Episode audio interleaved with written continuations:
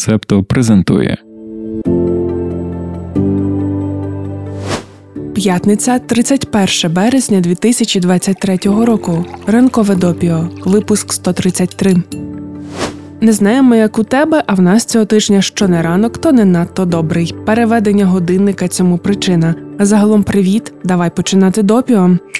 Якщо ми почуваємося не дуже з новим часом і маємо складнощі з тим, щоб пристосувати свій режим, то у Лівані все складніше. Уряд в останній момент вирішив, що треба дочекатися закінчення священного для мусульман місяця Рамадан, а тоді переводити годинники. Взагалі офіційно ніхто не назвав причину. У місцевій змі просочилося відео, на якому спікер ліванського парламенту Набіг Бері просить прем'єр-міністра Наджиба Мікаті відкласти впровадження літнього часу, щоб дозволити мусульманам та мусульманкам перервати свій піст у Рамадан на годину раніше. На таке прохання прем'єр-міністр Мікаті відповів, що він зробив подібну пропозицію, але реалізувати зміни буде важко, оскільки це спричинить проблеми з розкладом рейсів авіакомпаній. На це спікер Бері відповів: які рейси?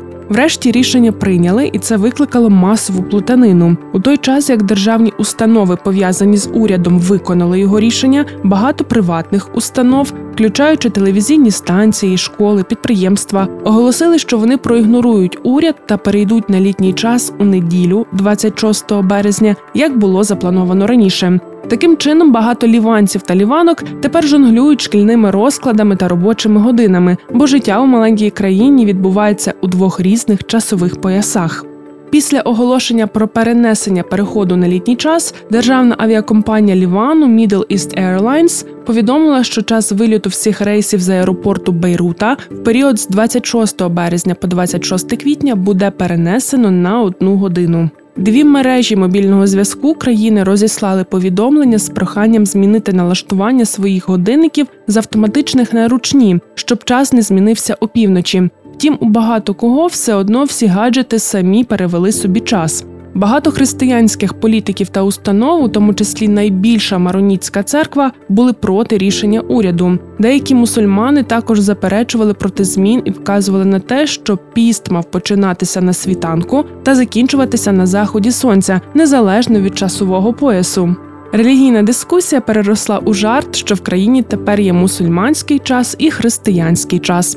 Два часових пояси це, звісно, зайва морока на голову, але все ж не найбільша проблема Лівану. Країна перебуває у розпалі фінансової кризи. Міжнародний валютний фонд нещодавно попередив, що гіперінфляція вже близько, тож час щось робити. Ще у Лівані немає президента. Термін повноважень попереднього закінчився наприкінці жовтня, а парламент досі не зміг обрати нового чи нову. У стіках ми вже декілька разів згадували про протести в Ізраїлі. Сьогодні поговоримо в основній частині. Нагадаємо, що наприкінці 2022 року почав роботу найбільш правий уряд в історії країни. Його очолив Беніамін Нетаньягу. Це його третій прем'єрський термін. І ось як тільки новий уряд почав роботу, то звинуватив Верховний суд у лівих упередженостях і перевищенні повноважень. Нетаньягу і колеги почали реформу, щоб обмежити повноваження суду, зокрема у здатності скасовувати закони та урядові рішення, а також надати кнесету парламенту більше контролю над призначенням суддів. Оскільки в Ізраїлі немає офіційної конституції, Верховний суд відіграє важливу роль у контролі уряду та його рішень. Пропоновані зміни підривають демократію в країні. У відповідь на це громадяни та громадянки почали виходити на протести. Так, наприклад, у січні близько 100 тисяч вийшли на вулиці Тель-Авіва. У лютому вже 160 тисяч людей протестували. Президент Ізраїлю Ісак Герцог ще місяць тому висловлював занепокоєння, що країні загрожує катастрофа, якщо не буде досягнуто ширшого консенсусу щодо судової реформи. Критикував судову реформу і міністр оборони Йоав Галанд. Він сказав, що плани уряду несуть явну, безпосередню та відчутну загрозу безпеці держави. Минулої неділі Бенямін Нетаньягу його звільнив. Таке кадрове рішення додало нового імпульсу протестам. Десятки тисяч відразу вийшли на вулиці. Невдоволений натовп, у тому числі, прийшов до будинку прем'єр-міністра в Єрусалимі. Поліція застосувала водомети. А протестувальники та протестувальниці на вулицях Тель-Авіва запалили декілька багать на головній магістралі. Генеральний консул Ізраїлю в Нью-Йорку заявив, що йде у відставку. Університети Ізраїлю оголосили, що припинять проводити заняття. У понеділок голова профспілкового об'єднання Гістадрут Арнон Бардавіт закликав до загальнонаціонального страйку проти судової реформи. Першим відгукнувся персонал головного міжнародного аеропорту країни Бен Гуріон. Усі рейси було призупинено. Далі почали страйк і два головні морські порти Хайфа і Аждот. Після декількох днів інтенсивних протестів Нетаньягу оголосив, що відкладе спірні плани щодо реформування судової системи Ізраїлю. Цитуємо: коли є можливість запобігти громадянській війні шляхом діалогу, я, як прем'єр-міністр, беру тайм-аут для діалогу. Кінець цитати. На поступки прем'єр-міністр пішов після того, як Ітамар Бенгвір, який очолює потужну ультраправу політичну партію Оцма Єгудіт та є міністром національної безпеки, заявив, що він готовий відкласти голосування по судовій реформі. Водночас Бенгвір дав зрозуміти, що не відступиться. Реформа пройде, написав він у Твіттер. Головна профспілка Ізраїлю ще у понеділок, після заяви пана Нетаньягу, скасувала загальний страйк, але протести продовжилися. У понеділок вони тривали до пізньої ночі. На вулицях були як ті, хто проти уряду, так і ті, хто його підтримує. Поліція застосувала водомети та світлошумові гранати, щоб деблокувати головні дороги. Washington Post пишуть, що багато ізраїльтян та ізраїльтянок наразі видихнули з полегшенням, але мало хто вірить, що затища надовго. Зараз обидві сторони дискусій навколо судової реформи вже готуються до наступного раунду. Зрештою, протести, нехай і менших масштабів, продовжуються. Нетаньягу пообіцяв йти на переговори з опозицією щодо всіх ключових питань, але водночас нічого не відомо про його домовленості з колегами по коаліції, що їм пообіцяли, аби зараз вони погодилися на паузу в судовій реформі. Опозиція заявляє, що немає довіри до прем'єр-міністра. Також є ймовірність, що у неділю уряд запропонує створити національну гвардію під контролем Бенгвіра. Ми вже про нього сьогодні згадували. Це очільник ультраправої партії країни та міністр національної безпеки. Політик грозився вийти з коаліції і розвалити її, якщо негайно не приймуть судову реформу. І, начебто, в обмін на те, щоб він погодив паузу, уряд піде на створення національної гвардії. За словами колишнього начальника ізраїльської поліції Моша Караді, такий крок надасть одному з найбільш екстремістських лідерів Ізраїлю військову силу. Цитуємо приватну поліцію для обслуговування його політичних потреб. У вівторок було опубліковано рейтинги. Вперше за понад 10 років один із головних суперників Нетаньягу, колишній начальник штабу армії Бенні Ганс, був визнаний більш придатним для посади прем'єр-міністра. У Нетаньягу рейтинг підтримки зараз на рівні 30%. І на цьому з Ізраїлем ми будемо закінчувати. Дивися, важлива ремарка. Цей випуск ринкового допіо записуємо в середу. Якщо раптом за четвер сталося щось екстра, то ми ще нічого не знаємо. Але якщо що, то у понеділковому допіо скажемо.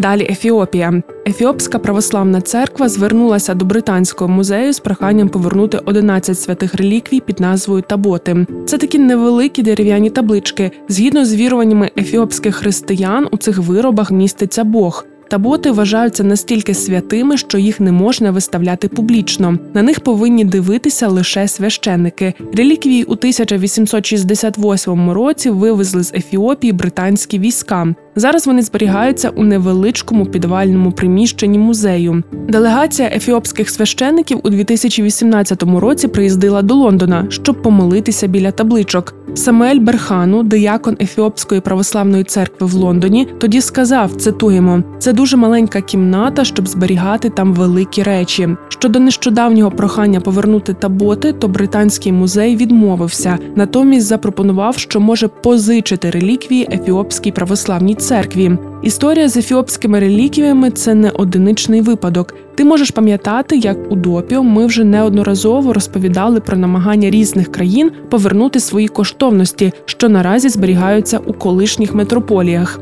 Wall Street Journal пише, що зараз має місце певний соціальний сув, посилення тиску на музеї в усьому західному світі, щоб ті повернули скарби, придбані чи отримані в епоху імперій. Уряди Нідерландів, Німеччини та Бельгії нещодавно пообіцяли ідентифікувати награбовані предмети, що зберігаються в національних музеях, і розпочати процес їх повернення. У США Смітсонівський інститут і Метрополітен музей у Нью-Йорку погодилися повернути деякі твори мистецтва, вивезені британськими військами в 19 столітті з території, яка зараз є Нігерією. Британський музей є найвидатнішим серед тих, хто регулярно відмовляється назавжди повертати скарби на їхню батьківщину. Колекція музею заснована в 1753 році і побудована на основі колись величезної британської імперії. Музей стверджує, що має на меті демонструвати досягнення всього людства, а ще наголошує, що зберігає свою колекцію як найкращим чином і дає доступ, щоб її побачили усі охочі. Окрім того, є ще й запобіжник, який не дає змогу повертати реліквії іншим країнам. Так, у 1963 році парламентом Сполученого Королівства було прийнято закон про британський музей. Він забороняє музею розпоряджатися своїми фондами за винятком невеликої кількості особливих обставин. Опікунам музею заборонено віддавати частини колекцій. Виняток вони підробками розпалися або вважаються непридатними. На основі цього закону у 2005 році суддя Верховного суду Англії та Уельсу постановив, що викрадені нацистами твори мистецтва, які зберігаються в музеї, не можуть бути повернені. У рішенні було зазначено, що закон про британський музей, який захищає колекції для нащадків, не може бути переважений моральним зобов'язанням повернути твори, навіть якщо відомо, що вони були викрадені. Ми знайшли старий матеріал на The Guardian про ту справу. Виявляється, що до Верховного суду звернувся тодішній генеральний прокурор Лорд Голдсміт. Він просив винести рішення щодо чотирьох малюнків, які вкрали колись нацисти. А на початку нульових спадкоємці початкових власників захотіли повернути роботи. Як малюнки опинилися в музеї у 1939 році, коли Німеччина вела війська у Чехословаччину, гестапо викрало чотири малюнки з дому доктора Артура Фельдмана. Доктор Фельдман був закатований і вбитий нацистами, а його дружина Гізела померла в Аушвіці. Британський музей придбав усі чотири малюнки невдовзі після Другої світової війни. Лорд Голдсміт побоювався, що повернення малюнків створить прецедент, яким зможе скористатися Греція, і висунути свої претензії на мармури Парфенону. Мармури Парфенону це узагальнююча назва декількох колекцій класичних мармурових скульптур південного та північного фасадів, фризу, фрагментів архітектурних деталей Парфенона та інших споруд Афінського Акрополя. Музей стверджував, що випадок із мистецтвом, пограбованим нацистами, є надзвичайно винятковим і не створить прецеденту. Установа погоджувалася віддати малюнки, але суд заборонив. І оскільки в нас вже повно вкладок відкрито, бо ми розбиралися, чому британський музей не повертає ефіопські реліквії, то ще дорозказуємо тобі про мармури Парфенону. Найбільшим зібранням колекції володіють британський музей та Національний археологічний музей в Афінах. Незначні колекції є ще у шести європейських музеях: Паризький Лувр, Ватиканські музеї, Національний музей Данії, музей історії мистецтв у Відні, університетський музей у Вюрцбургу, Мюнхенська гліптотека. Все, що поза межами Греції, було незаконно вивезене у 2006 році. Німецький Гейдельберзький університет став першою європейською установою, що повернула Греції свої фрагменти колекції мармурів Парфенону, і як ми розуміємо, наразі єдиною. Тему мистецтва та нацистів нашого часу росіян ми продовжимо для наших септоніїв та септонійок. Доєднуйся до спільноти на Patreon. Тоді ти також зможеш слухати випуски ранкового допіо повністю. Сьогодні у секретній частині розповідаємо про те, як росіяни ховають гроші у мистецтві. Упс, цю частину можна послухати лише на Патреоні. Доєднуйтеся до спільноти, щоб отримати доступ. І на цьому драматичному моменті повертаємося до публічної частини. Зазвичай ми кажемо, що у нас залишилося ще декілька коротких новин, але сьогодні цих коротких новин якось багато. Можливо, це рекордні за розміром стічки. Стіки до ранкової кави про події стисло. Пола Русе Сабаджіна, за чиїми спогадами було створено фільм Готель Руанда, відпустили з в'язниці. Чоловік врятував сотні життів під час геноциду в Руанді 1994 року, а згодом став лідером опозиції. У 1996-му було здійснено замах на життя політика, після чого він став постійно мешкати у США. У 2020-му Русе Сабаджіна подорожував до Об'єднаних Арабських Еміратів, де його викрали та доставили до Кігалі, столиці Руанди. Там за за розпорядженням Пола Кагаме, авторитарного лідера країни, пана Русеса Баджіна арештували за звинуваченнями у тероризмі. Його засудили до 25 років, але минулої п'ятниці пан Кагаме змінив вирок. Пом'якшення вироку відбулося після того, як пан Русеса Баджіна попросив президента про помилування. Італія має найстаріше населення у Західній Європі, але не має достатньо людей, що забезпечують опіку та догляд. Проблему можуть вирішити соціальні роботи. Гаджети можуть допомогти літнім людям залишатися активними та залученими. Роботи вже взаємодіють з літніми людьми в Японії та використовуються в геріатричних центрах у Сполучених Штатах. В Італії тестують прототип, який є спробою відтворити традиційну сімейну структуру, яка передбачає проживання літніх італійців та італійок вдома. Минулої суботи папа римський Франциск оновив церковний закон, що спрямований на притягнення вищих церковників до відповідальності за приховування випадків сексуального насильства. Найбільша зміна стосується того, що дію закону розширено і на тих керівників, затверджених Ватиканом асоціацій, які є мирянами. Раніше регулювання стосувалися лише священнослужителів. Християнські демократи Німеччини, найбільша опозиційна група країни, планують відійти від прагматичної позиції щодо Китаю, яка була характерною для врядування Ангели Меркель. Вони стверджують, що ідея збереження миру через економічну співпрацю зазнала поразки щодо Росії і виглядає все менш привабливо щодо Китаю. Нідерландський фонд Донор Кінт подав до суду на Джонатана Джейкоба Мейера, серійного донора сперми, який став батьком 550 дітей. Від чоловіка вимагають, аби він, по-перше, припинив своє донорство. По-друге, надав правдиву інформацію про те, яким клінікам жертвував свою сперму. По-третє, фонд хоче, аби всю сперму чоловіка, яка зберігається в клініках, було знищено, якщо вона не зберігається для жінки, що вже має дітей від пана Мейера. Це все відбувається на тлі звинувачень, що таке значне донорство сперми підвищує ризик випадкового інцесту. Інструкції нідерландських клінік сперми стверджують, що донори повинні пожертвувати максимум 25 дітей або 12 жінкам, щоб запобігти інбридингу, септо схрещуванню близькоспоріднених організмів інцесту чи психологічним проблемам дітей від донорів. Пан Мейер у нідерландських клініках вже внесений до чорного списку, але продовжує жертвувати сперму в інших країнах, наприклад, у Данії та Україні. Він також прямо контактує з людьми, які в інтернеті шукають можливості для штучного запліднення. Тобі, мабуть, вже доводилося чути, що у штаті Флорида на уроці з мистецтва в одній з приватних християнських шкіл учням 6 класу показували Давида Мікеланджело. Деякі батьки назвали скульптуру порнографічною і обурилися, як її могли показати дітям. У результаті ультиматуму від шкільної ради директорка школи звільнилася. Після цього інциденту Флорентійський музей, де зберігається витвір Мікеланджело, запросив батьків та учнів тієї школи відвідати музей. Директорка музею заявила, що вважати статую Давида порнографічною це не розуміти не лише Біблію, але й західну культуру як таку.